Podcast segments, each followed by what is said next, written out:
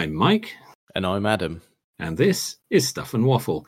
Two friends talking about stuff, and often as not, waffling with frequent reference to Bond cars. Here we are for the final part of the Stuff and Waffle Museum of Glorious Things. Let's see what exhibits await. Right, I've, I've forgotten your list. Where are we going now?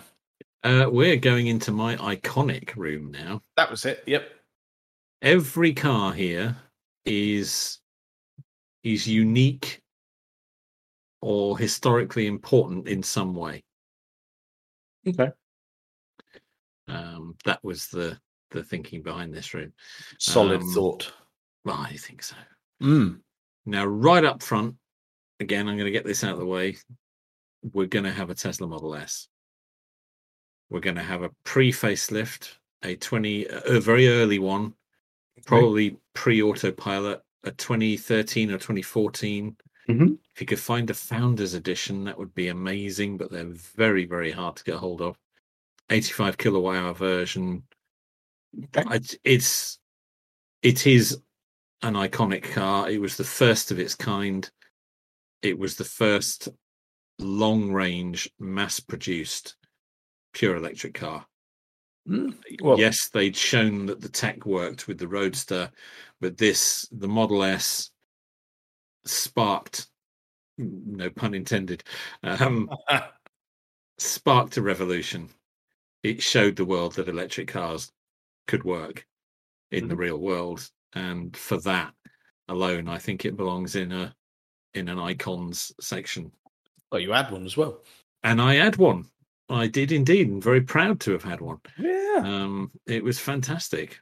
Yeah, I'm very fortunate to have been able to have what I consider to be an iconic car, and I, I stand by that. I think it's it belongs in this section. It, it's it's right up there with the Model T Ford uh, and a number of other cars that I'm going to come on to mention. But yeah, right up front, a Tesla Model S, I think absolutely belongs in the iconic section. Well, I'll have that.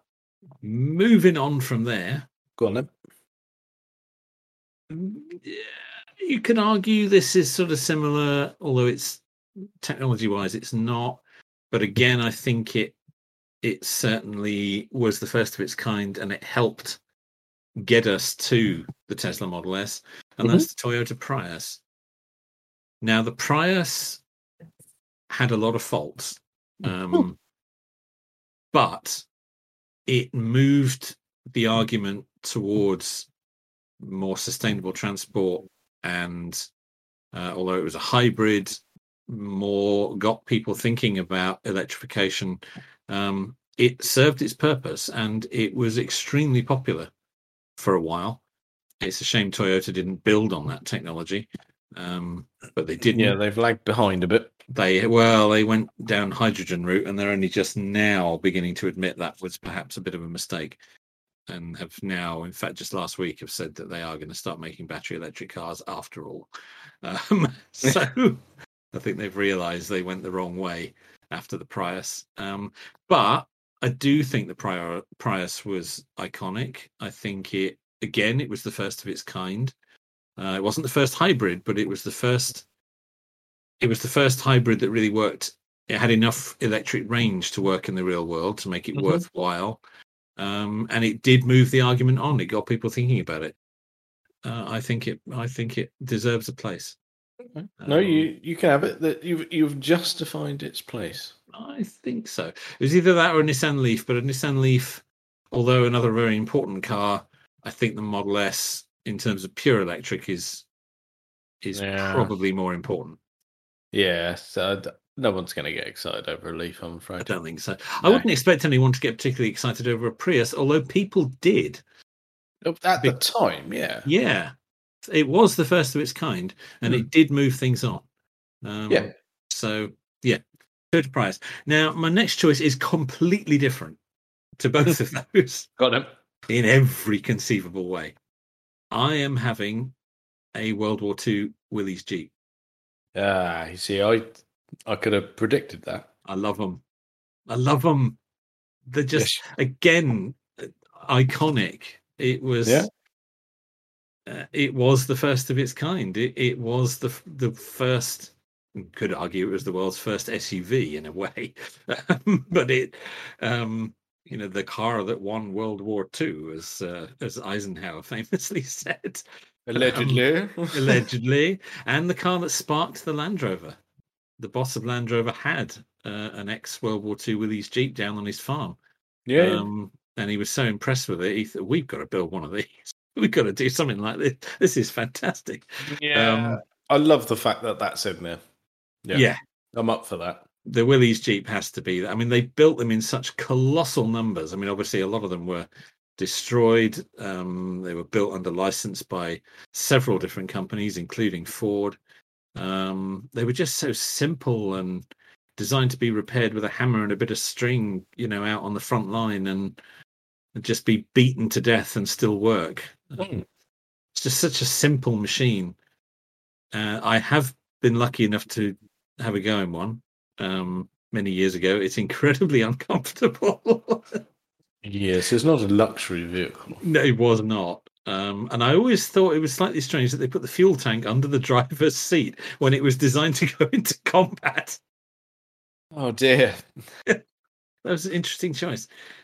And they always said famously, um, uh, generals and things always used to ride in the front because the back seat was just completely unacceptable. So they always insisted on either driving themselves or at least sitting in the front. The back seat was just horrific. So yeah, World War II Willys Jeep, an original one, if you can find one, would be would be wonderful. And all, all stenciled up, and you know, yeah. yeah, that would be nice. I mean, I'm sure someone will find it for us. Oh yeah, we'll we'll send some Yeah. scouts out. Yes. So we're now going again in another completely different direction, but definitely an iconic car. The Mercedes Benz 300 SL Gullwing. uh, yeah, the uh, the world's first supercar. The world's first supercar. Absolutely. Iconic silhouette um, with the doors open, the the fold down steering wheel so that you get into it, the high sills. Yeah, like you say, the world's first supercar. They're very. Um, I've, I've I've seen a few, and they are incredibly small things as well. Yeah, well, cars were then. I think it's bloody lovely. The Mm. proportions are perfection on that. It was beautiful, wasn't it? Mm. Absolutely beautiful from every angle. It's a stunning car. Could find one in white. I think that would work. It's a difficult one. I mean, it's very difficult to get to, taken away from the usual silver with the red interior. That's Yes. that's where your head immediately goes to. Yeah, it is. Yeah, for me, I think white is more evocative of that period. But yeah, like you say, you're not going to turn one down in any color, are you? No, no, you'll Um, probably probably be all right. Yeah, be all right with that. So yeah, a 300 SL Gullwing, I think that definitely belongs. Uh, next choice is along the same lines, and that would be a Lamborghini Miura. Well, uh, the world's first production car, mid-engined. I think so. Yeah, the first Italian supercar, I believe. Uh, Um, yes, and odd in the sense it was uh, transverse V12 as well. very true. And the iconic doors with the bull, the horns of the bull. Um, Yes, so- so low and sleek. Yeah, and I believe it wasn't even an official project. It was some guys working in their spare time that put it together. What a Um, glorious project it was. Absolutely. Yeah. So I think, yeah, Lamborghini Miura definitely belongs in the icon section. Very Um, good. Yeah. Love that. Staying along the same theme, but we're going in a slightly different direction. A Ford GT40. Oh yeah. Oh, yeah. Oh yeah. The car that Henry Ford ordered his British division to build when he was so furious with Enzo Ferrari for pulling out of the deal uh, when Ford was trying to buy Ferrari. Mm. Um, and I believe he ordered his British division to build a car that would beat the Italians at Le Mans, and it did. It did. Um, it, it not just once. It did it No. four years in a row. Four times on the on the trot. Yes, absolutely. Uh, it certainly achieved the goal. He was so angry with Ferrari that, um, yeah, destroy them. Yep, that was good. Like that. So I think we have to have a GT40 in there, an original GT40, not a kit car. Or although the new one, well, I say new, not the latest one. The what was it? In between one. Yeah. 2004 one. I've got a real soft spot for. I really like those, but I think for this purpose, it would have to be an original Yeah, I Um, like that. for GT40. A little bit of motorsport in there for you. I'm um, very happy with you there. I thought you would be. Yes. Now, for the rest of this collection, we're coming back to a slightly more ordinary stuff, perhaps, but stuff that I still think qualifies as iconic. And I'm going to go here with a Mark One Renault Espace. Yeah, I'd, I see why that's in there because that that was a transformation. It revolutionized car buying. It did. It was the first of its kind. It not Mm. only was a new type of car for that manufacturer, it invented a whole new sector, um, a whole new segment of the market. And it was one of those cars that really changed it changed the industry really. It made every other manufacturer mainstream manufacturer uh, come out with something similar within a very short space of time. It was a car that although not initially successful became enormously successful to the point where everyone else said uh, we need to do one of those Yeah, yeah, definitely. um, so I think the Espace. And my next choice, I think it did the same thing, and that would be the Mark One Ford Focus. Now that's a car that you could easily dismiss, but again, if you look at it in the context of the time it was made, it did change the face of car design. It Um, did. It was so look back on it radical. fondly. Yeah. We yeah, we all love a Mark One Focus. Mm. Um, arguably the best of all the focuses. I don't think Mm. any of the other focuses ever or any other Ford really did had that kind of impact. It was such a striking, bold design. And it and within two years, every other manufacturer had copied it. Yeah, It was so different. but not as well at any point. No, I don't think so. Mm. And not only did it look bold, it was very clever in its design. It drove brilliantly. Yeah, Um, independent rear suspension, which no other car in its in its class had. It handled brilliantly. Really talky little 1.6 engine. It was yeah, it was great. It blew the market apart. And Ford didn't get enough credit for the original Focus. It was really, really good. So Yeah. I think it belongs in the. If I'm building an icon section, there has to be a Mark One Focus in there. yeah. No arguments there. Pref- preferably in that kind of pale metallic green they launched it in. Oh yeah, yeah, I do remember that. Quite a quite a nice colour that actually. Uh, quite a nice color. Yeah, absolutely. And we'll have nothing fancy. I think a 1.6 GL would do us fine. Yeah, yeah, yeah. Absolutely Yeah. Absolutely. So my next choice for this section, we're gonna we're gonna we're gonna touch on motorsport again here. This is Um, good. And I, but I, I yeah, I'm confident in this choice. Are an Audi Quattro. Oh yes. Oh, yeah. Yes, the the four wheel drive rally king. Not since the days of the Ford Escort Mexico have we had something that landed on the rally scene like the Audi Quattro. Yes, it, it it caught everyone napping. That did. It did, didn't it? It Mm. caught everyone out. Yeah. And although it had quite a rudimentary four wheel drive system, It, It was still four wheel drive. it was still four wheel drive and everyone else wasn't. yes.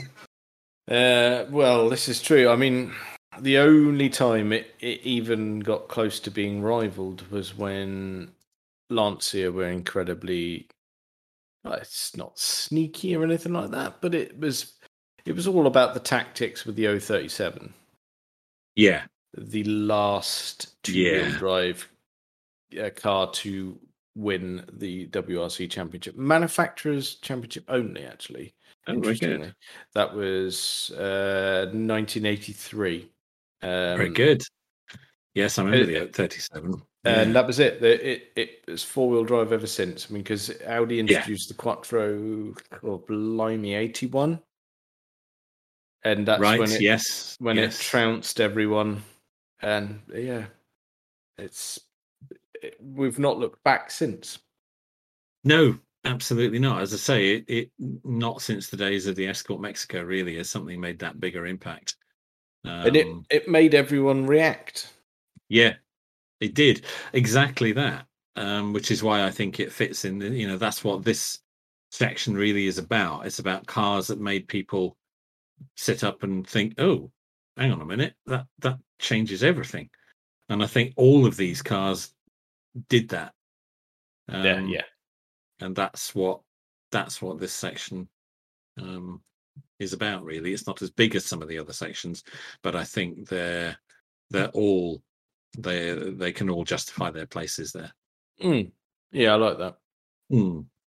and i'm sure there's plenty other cars that we could we could fit in there but that's it's a you know it's a modest collection but uh, Yeah. that's yeah that's my choice for my my icons room Okay, right. So the it's back over to me for this bit. over to you for this next one yes Okay. Yeah, where right. where are we at Right. Okay. Well, think about it then. I'm gonna I'm gonna take your Audi Quattro and I'm gonna I'm gonna borrow from that okay because I've got two sections left, but it seems sensible to follow on. Keep a motorsport theme going here. We haven't had an overlap yet, have we? Neither of us has chosen a car that the other one has. I don't think. Uh, no, I think my last section possibly we might have an overlap. It depends what you pick, really, but I Okay. I doubt it. So I think we're fairly safe now. Very good. Um, but yeah, we're going to go for the motorsport collection. right. I knew there'd be one. Uh, yes, and this is important, and I, the the this you'll be fine with because you'll have heard of. I would assume mm, quite a bit of it, if Hmm, not all I'm of sure. it. I'm sure. Um, we're gonna. I'm gonna attempt to do it in chronological order.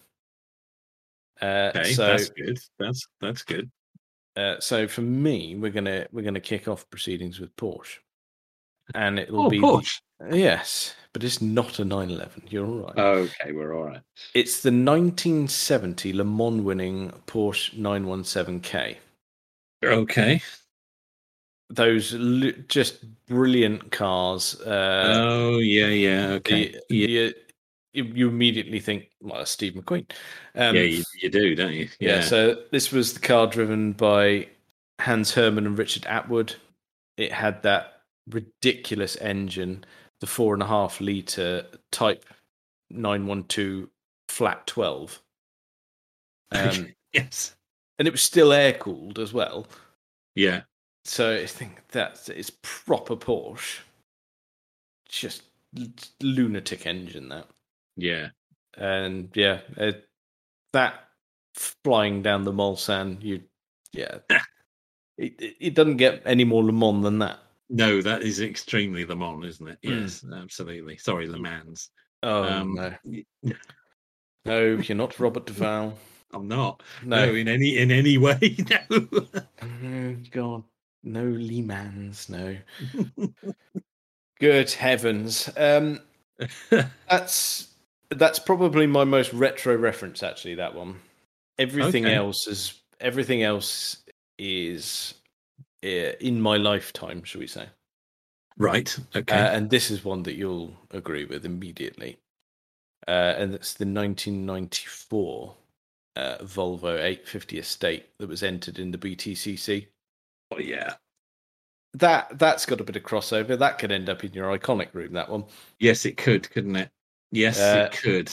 That Yeah. everyone remembers that. You remember there's that brilliant shot of those Thruxton's got those fierce curbs at the chicane. Yeah. That, that everyone's got that photo of it on two wheels. I've just found that photo. I've just Googled it, and it's, it's actually the first photo on Google Images. If you search for Volvo 850 BTCC, that's the first picture that comes up.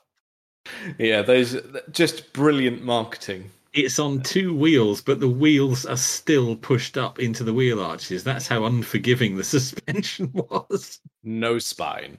No. No, uh, and that's that was yeah. It was only campaigned for a year, driven by Jan Lammers and Rickard Rydell. Uh, but Very it's the one everyone remembers. Yeah.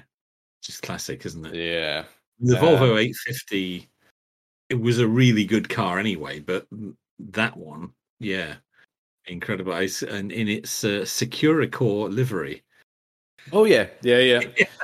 That's um, it's just it's just brilliant. And I mean, ev we all remember sitting there watching that at the time and thinking, how have they done this? Why have they rolled out an estate? But it worked. Again, it yeah, and it, it had many, many followers. A Volvo estate doing things like that.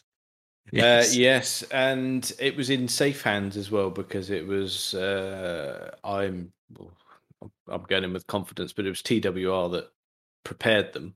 It has TWR uh, logos on the boot. Yes. Okay, okay, So that's you all are you are correct. The memory is right then. yes, it is. Yes, I can see their logo on the picture. Yes. That's all right then. Yeah, so you're in safe hands. yes, you are. Good choice. We'll yes, we'll have one of those.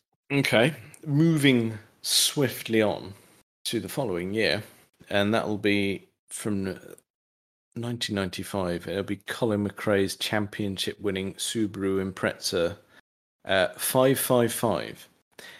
Interestingly, the competition model was called 555 because of the sponsorship. Okay. Uh, it didn't. It didn't carry the, any specific Subaru model number. It, it, it borrowed from the iconic tobacco sponsorship. Okay. There you go. Oh, very good. Yes, I Uh, have found a picture of same. Yes. Yeah. Uh, it's it's the one that nobody expected the young upstart to beat Carlos Sainz, Yeah. uh, and well, there he is. There he is. uh, Yeah. It's just a, a lunatic and Impreza, and it was that. Everyone remembers it. Most people even remember the number plate as well. It was uh, L five five five BAT. There okay. It's. I'm obviously not looking at a picture of the original because the. Uh, oh, there it is. Yes, no, I've just found it. Yes, L five five five BAT. You're right. Mm. Yeah. So yeah, that's that's going in there. Perfectamundo, sir. We'll, we'll keep the years rolling one by one. Oh yes, you're Um, doing this chronologically, aren't you? Uh, we are, yeah. It's it's just purely coincidence that it's one year after another at the moment, uh, Okay. and it's uh, we'll we'll head into the world of Formula One. We'll have Damon Hill's 1996 championship winning Williams FW18 that okay. had that wonderful Renault RS8 three liter V10 engine, screaming just gloriousness. Sticking It's it very Formula One, that isn't it? It Yes. is, and it's you could argue that he was just the gentleman of the sport Mm, as well. It, he was just very endearing to the fans. His main rival was his teammate, who was uh, was Jacques Villeneuve. It was his Mhm. first year in Formula One. Um, while he was a rival, Damon took it upon himself to to kind of uh, take him under his wing slightly as well. He was always Okay. he was always very helpful. He was always the first person to put the arm around him if he'd had a blunder. It was mm, to be admired, Ooh. really. Yeah, very good. Now he's always come across as a jolly decent chap. Yes, got a lot of time for Damon. Mm. Um, we should then move on to the year 2000. Oh, and big jump. Uh, yeah, big jump. And we're going to move on and we're going to have Michael Schumacher's uh, championship winning Ferrari F1 2000. After four years of everyone going, is he going to do it? He did it. Yes. Uh, that was Ferrari's first drivers' championship for 21 years. Everyone seems to forget that little fact, going, oh, Ferrari are brilliant in Formula One. They really weren't for quite a while. They, they hadn't been for a long time. Yeah. Yes. Yeah. and his sheer determination has to be admired. He went into a car in '96 that was actually, I mean, it was awful. It was. It was. Everyone soon realised after testing, and they went, "Wow, that is properly crap." right. Didn't stop him getting a win that year, But he went out anyway. Yeah. but it but it was awful. Um, and and yeah, he worked tirelessly for four years and got there in the end. And then when he got there, he stayed there. yeah. So Very That- good. that that, That- goes in because of That that. should, that should go in. Yes. Yeah. And for the final run of three cars, it's all it's all Le Mans. Okay. Um, and we're going to start with Porsche. oh, And uh, yeah, not not a 911. Um, no. Uh, in 2005, Porsche developed the RS Spider. It was built for LMP2 competition, so not the top class of Le Mans, second class. Mhm. Um, it had a 3.4 litre V8, and what it did in sports car racing was just ridiculous. It won uh, a huge amount in America, which was where sports cars basically revolved around at the time Mhm. in the American Le Mans series. And then it won its class in Le Mans in 2008 and 2009. Very good. That's properly Le Mans. I mean, you can just look at that and know it's Le Mans. Yeah, and you think if you if you found it in the in the yellow DHL color scheme, Yeah. yeah, Yeah. Yeah, that that that's that's the one. Uh, for quite some time, I don't, I'm not entirely sure if it's still there. They it, they had one at the Porsche Experience Center in Silverstone. Oh, okay. Mm. Yeah, that makes sense. Yeah. Yeah, very nice. Um, Yeah.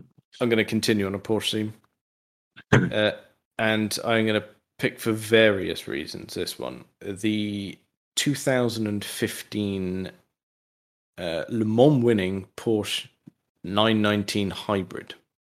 Ooh. It was the first Porsche overall win since 1998, Okay. uh, which is quite a big deal, really. Yeah. Uh, considering they are the most successful manufacturer in the top class, it, it was quite a gap between wins. hmm Uh, the car that won, they had three 919s that year. The car that won was the car that wasn't meant to, Right. considering the two others were their star studded normal lineup. And the one that won was uh, the one with the two youngsters and a guy from F1 that wasn't doing so well. Okay.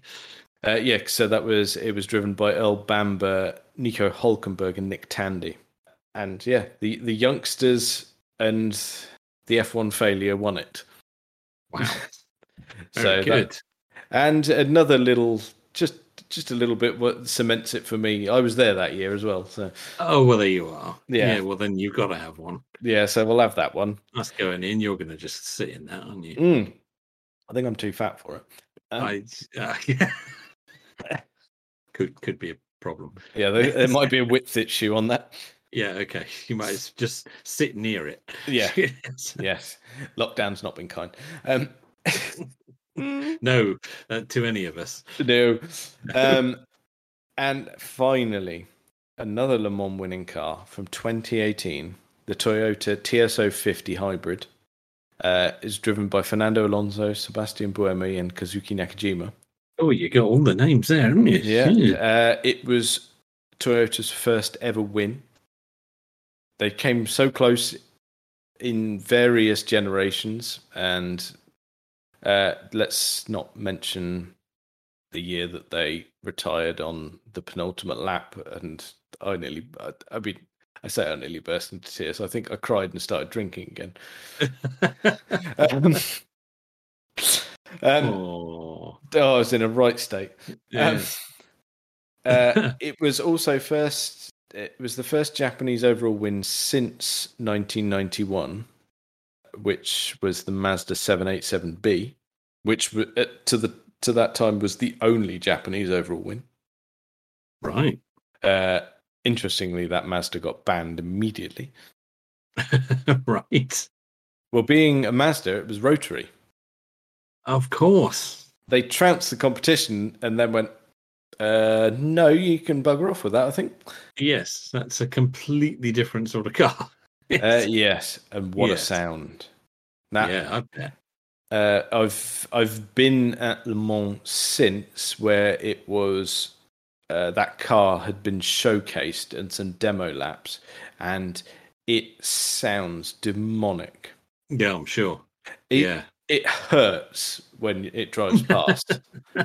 right. And you think that was one demo lap that went for 24 hours. How would it not ruptured dear. people's eardrums? How were they allowed? It, I mean, presumably they knew beforehand that it was a rotary engine, or didn't Yeah, they? yeah, yeah. Uh, well, Le Mans very traditional. Uh, on the oh god, uh, even at the time, I suppose it would have been the Monday. Uh, the scrutineering is very public. You can go along to scrutineering and watch the cars go through the entire process. It's done very openly. Yeah. So it all these cars have to be checked and passed in a very public domain. Hmm. Well, how Uh, did that get in then? Um, well, it passed, and then they changed the rules because they went, "Well, no, we can't have that." Oh, I see. Uh, Well, hmm. that's not particularly fair on Mazda, then, was it? No, I mean, you think, that, well, that's the way it works with a rotary because if you measure the displacement, it's actually quite small, Yeah, but Well, they it's are, not aren't they? really. they're tiny engines if you measure it in the usual way. Yeah. Mm. So yes, there we go. Oh, there. Yeah, interesting. Interesting. Well, I yes. did some very interesting choices there. You've you've you've justified that well. Okay, that's good. Okay, well, I'm yes. you'll you'll happily visit that section. Well, maybe not very often. Um, You'll love it. yeah. Yeah, I'm sure it'll bring in the crowds, which Oh, is you know what we're looking for. Yeah. So, Right. Just my last section then. uh, what my dad had. Yeah. That's That right. Or what what anyone's dad might have had. Yes. Um, now, this is very much of my era. Um, obviously, different people are going to have different things, but this is very much the cars that I recall my friends' parents having or seeing around, or you know, uh, that sort of thing when I was growing up, which would have been second half of the seventies, uh, early eighties. And this you know it's other people will have different choices but this is what the sort of stuff that speaks to me. None of these are like you were doing with your 911s these are not going to be fancy models these are going to Okay. be base spec or you know sort of average spec you know we haven't got there's no room for a gti here um so i'm starting off with a ford sierra Nice. um, I'm thinking probably a good sort of middle of the road, sort of maybe a uh, a 1.6 or possibly a two liter uh, GL, maybe even an estate. yeah, yeah, Um, I think would be appropriate.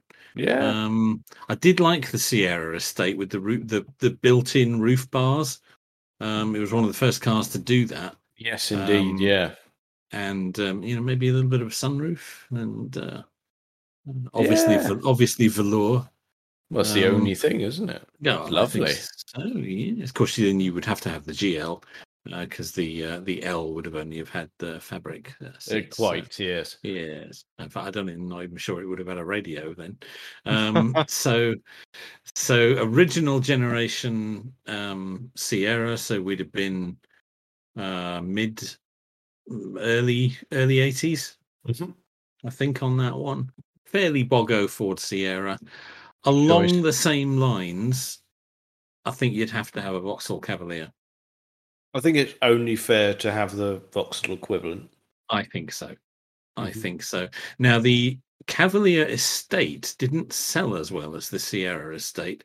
So it may have to be the five door hatch. Not sure. And I'd probably go for uh, a Mark II. Yeah, I think that's quite age appropriate. be Yeah. from the right era. Mhm. Yeah, I think so. Now we're moving we're moving towards British Leyland here for a while. Now Hmm. this is a this is a a subject that we've we touch on a lot, but I think it, it would it wouldn't be right to not include uh, a Rover SD one. Right. Yeah. Got to be, hasn't it? Yeah. I fully agree on that one. Got to be. Got to have an SD one. Probably not the V8. No.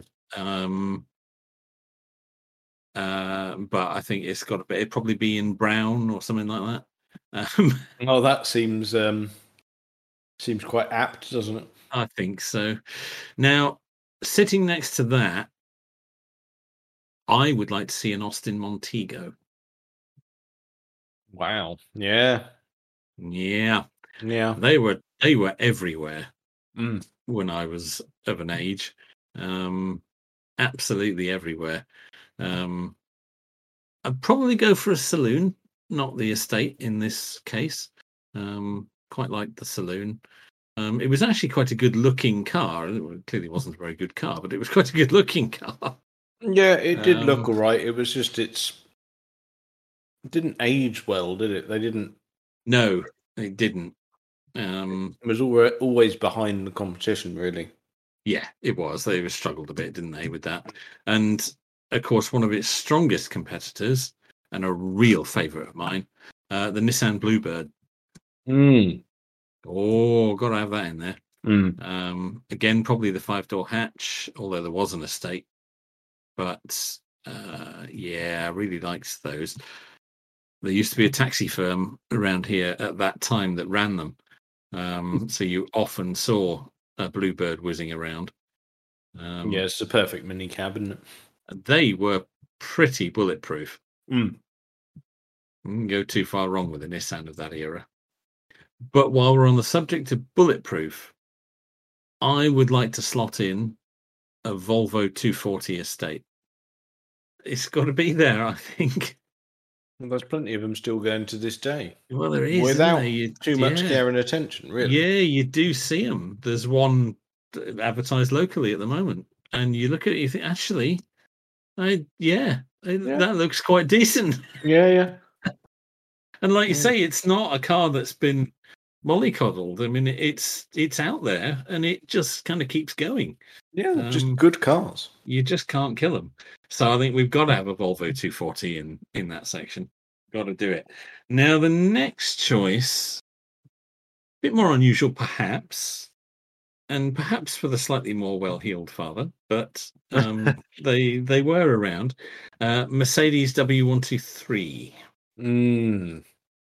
Yeah, I think we all we've all got a soft spot there. No, I think we do, don't we? They're Mm. just so nice. They were rather prone to the old tin worm, so a, a lot of them have gone, but they were they were every again a popular taxi. They were just everywhere. Now, my final choice for this section is one that always causes much mirth and merriment. Um, they were everywhere when I was a kid, and that's the Lada Riva. Uh, they really were, and they were around for a long time. They, again, you couldn't kill them. no, when you were a kid, when I was a kid, they were just there. They were on every street corner. There was one. Uh, yeah, absolutely. I mean, they were cheap, solid, rugged motoring, weren't they? You Yeah. could see why people bought them. Well, that's it. I mean, if it can endure a Russian winter, it can cope with a bit of rain in England, can't it? Exactly. They just would not go wrong. So I can see they were a bit like the um the Skoda of that era, you know, when when Skoda really was Skoda before VW got hold of it and turned it into actually quite a decent car. It was the the original uh were they the Estelle, the rear engined ones? Oh yeah, yeah, yeah. Yeah, they were everywhere at that time as well. For the same reason, they were pretty solid. But I think the Lada really, in both saloon and estate form, yeah, Yeah, Uh, yeah, plentiful at the time. yeah, absolutely everywhere. Um, Mm, yeah, it's a good choice. It, it they would have been on many many a driveway at the time. Yeah, absolutely. They yeah, they were. Another car that fitted into that category, actually, which could go in here. Do you remember the FSO Polonaise? Oh yeah, Yeah, that was another one that was kind of rugged. And um yeah, there was quite a lot of those around for a short period of time. Yeah, they they didn't have the longevity of the Ladas, but No. yeah, they they were they were knocking about for a while. Yeah, they were. Um but I think in for in terms of this I'd I'd have to have a Lada in there. Hmm. No, I completely agree, and yeah, the, the, there's that nostalgia thing, and I'd like that in there. Yeah, this is very much a nostalgic section, and I think yes, uh, we'd be wrong not to have a not to have a Lada in there. Um, yeah, I like that.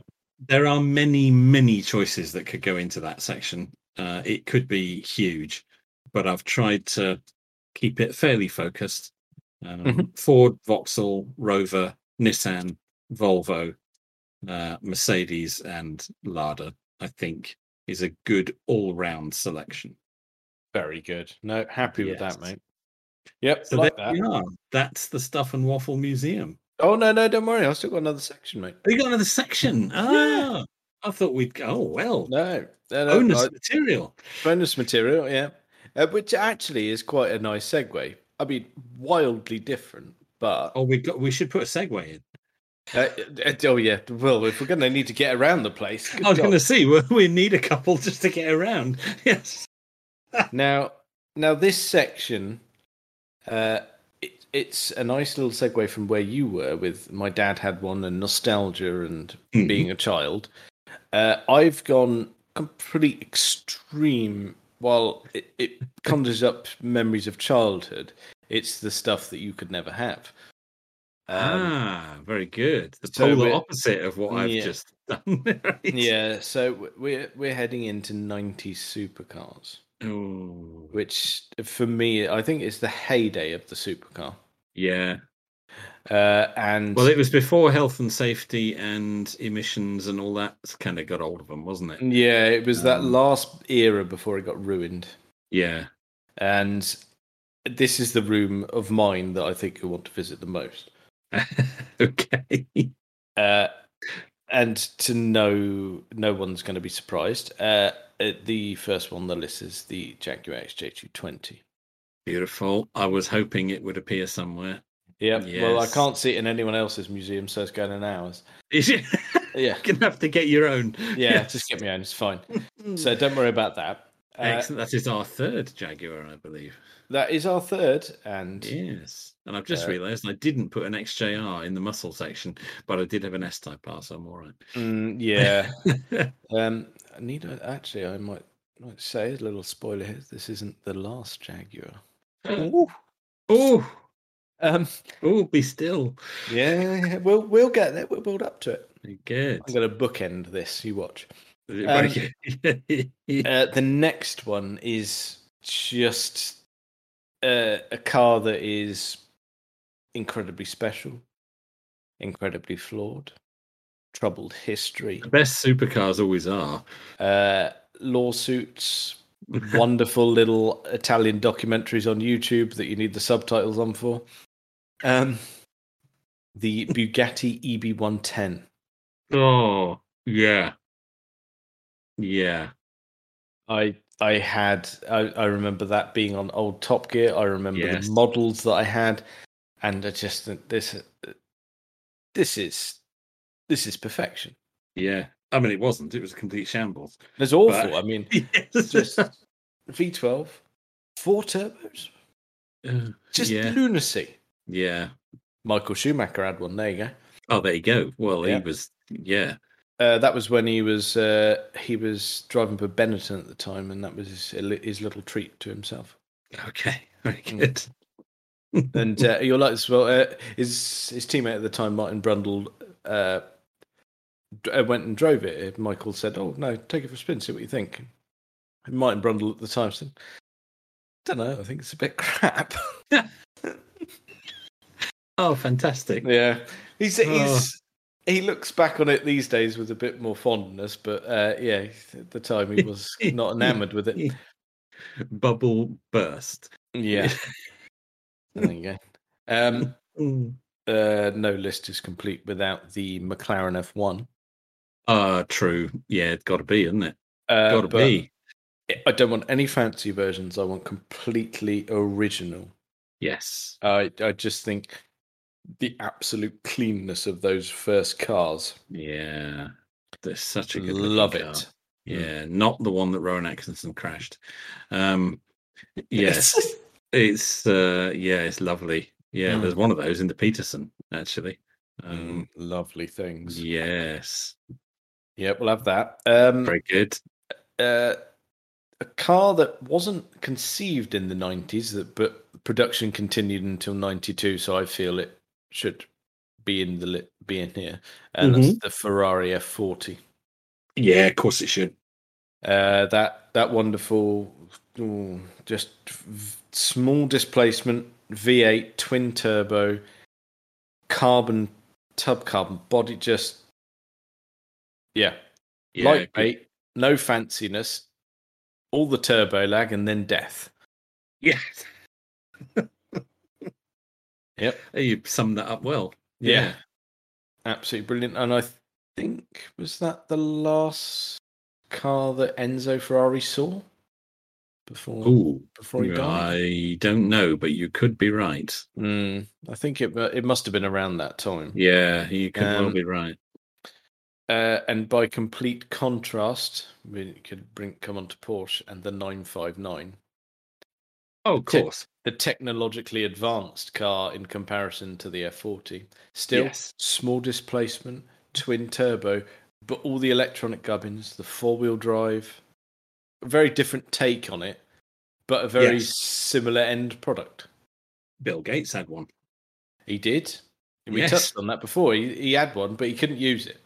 No, that's So right. that, yeah, no, no, Porsche didn't want to do any crash tests to pass it in America. Went, nah, that's fine. So No, but it didn't stop him. It didn't stop him buying one.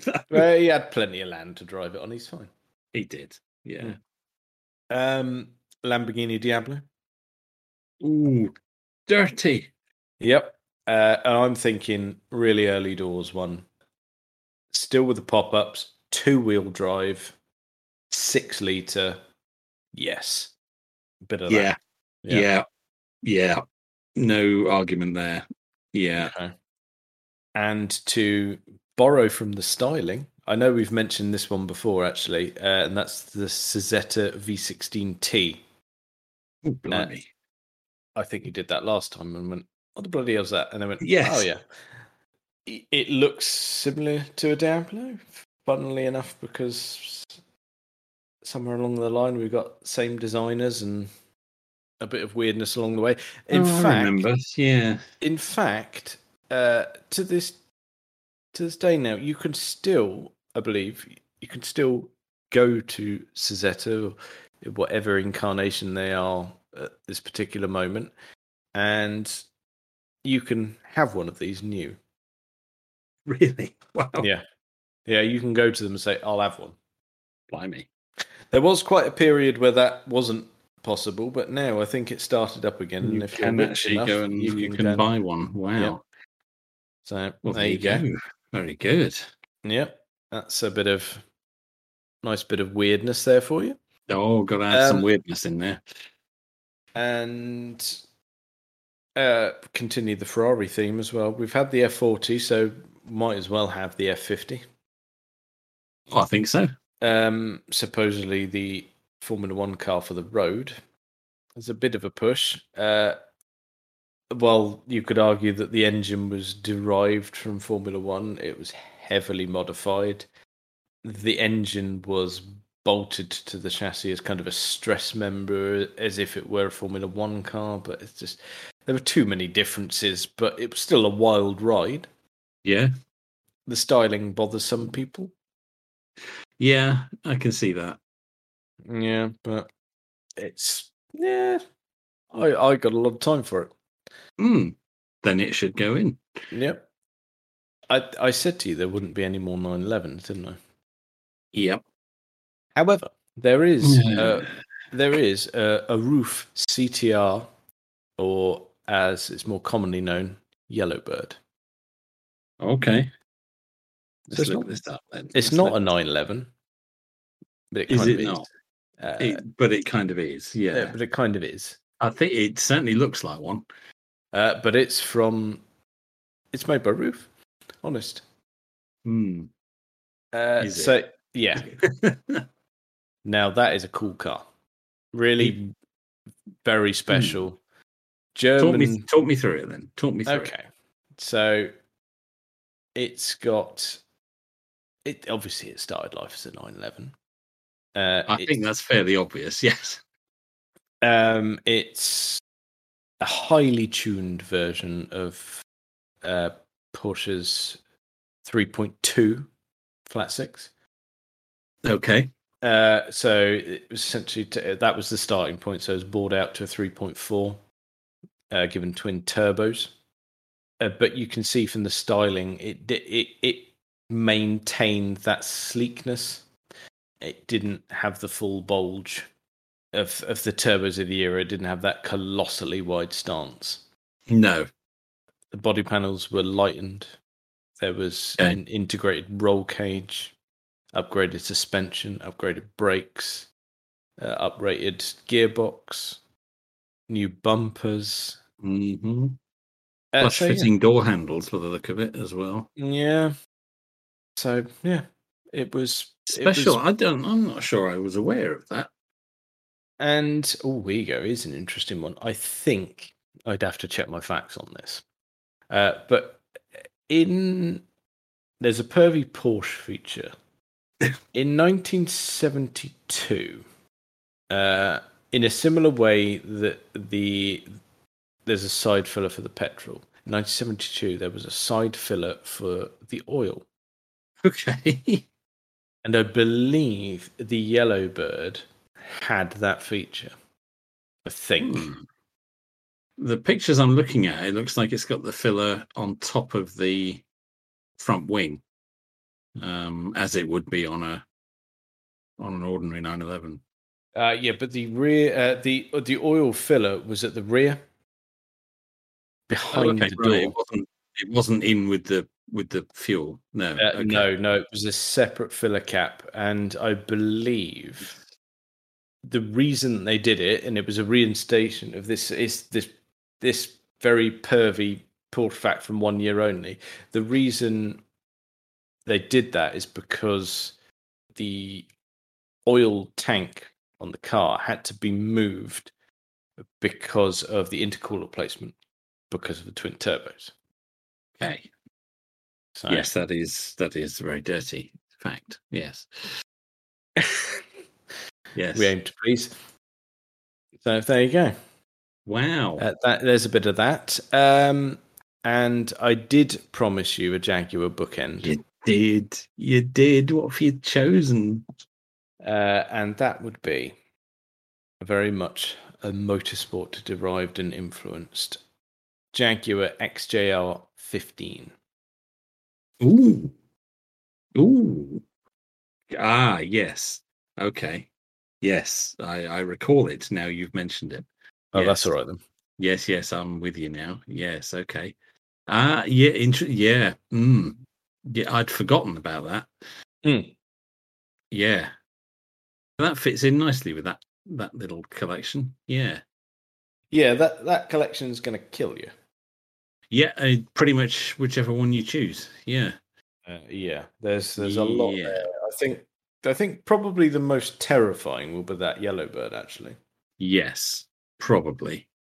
Probably because you've not put in any early Lambos, which would be fairly terrifying. Yeah, I just Um, I think that that that yellow bird with the uprated engine plus twin turbos, lightweight body, it it's just going to kill you. Yeah, Is that your favourite? No, it's still gonna in that room. It'll still be the XJ220. good. Yeah, that that doesn't Hmm. change. I don't think. I mean, don't get me Hmm. wrong. That's not going to. That's not an easy car to drive, is it? No, God, no. None of not. these cars are, are, are, are overburdened with driving aids or anything to save you. Pretty much all of them are a complete dog's breakfast from that point of view. Yes. I think. I think actually, probably the Porsche 959 is the most advanced Yeah. in terms of technology and will will save you from being a complete arse. Yes. Uh, but the rest of them are death machines. If you're popping down to get us our milk in the morning, you're not picking something from that room, are you? Really? No. No. No, no, it's not going to be safe. No. But so yes, there we are. Wow, there we are. Yeah. That's the stuff and waffle automotive gloriousness collection general perviness is all done there. Dot com. Yes. Quick, let's get the domain. Yeah. Get it bought. Yeah. Very good. I think we've done well there. Yes. I yeah. That, not not upset with that in the slightest. A beautiful mix of vehicles there. Yeah. We better get shopping then, haven't we? Well, as long as we know people with the cars, and we don't actually have to shop, so it's fine. No, that's true. That's Um, a good point. Yes. But looking at the list there, I'm, I don't, I'm, I don't know how many we'd get. I don't, I don't know anyone offhand who's got well any of them really. Any of them. Let's fire That's out a few emails and see what. That's a very see where we good point. Yeah. That, mm, some of those are not going to be easy to track down. It's fine. It's fine. A few phone calls. No. will- Once the ball's rolling. Although could probably get us a Mark One Focus fairly sharpish. And I'll only need about 200 quid. Oh no! Don't be silly. Second-hand car prices have gone daft. okay, 500 quid. Yeah, there you go. Yeah. Uh, It's oh, it's going to be a lovely, lovely museum. Oh, it is. It is. can't- Just need to find someone to run the cafe. Oh, we'll find someone. Don't worry about that. Yeah. And uh, just pop in an overpriced gift shop, and it's all finished. Oh, we're all there then, aren't we? Yeah. Very good. I'm up for it. Let's go. Yeah, let's do it. Let's let's write the business plan. Well, I think uh, that's probably enough of that for this week. Uh, check us out on uh, all the various social medias and things. Uh, thank you very much for listening.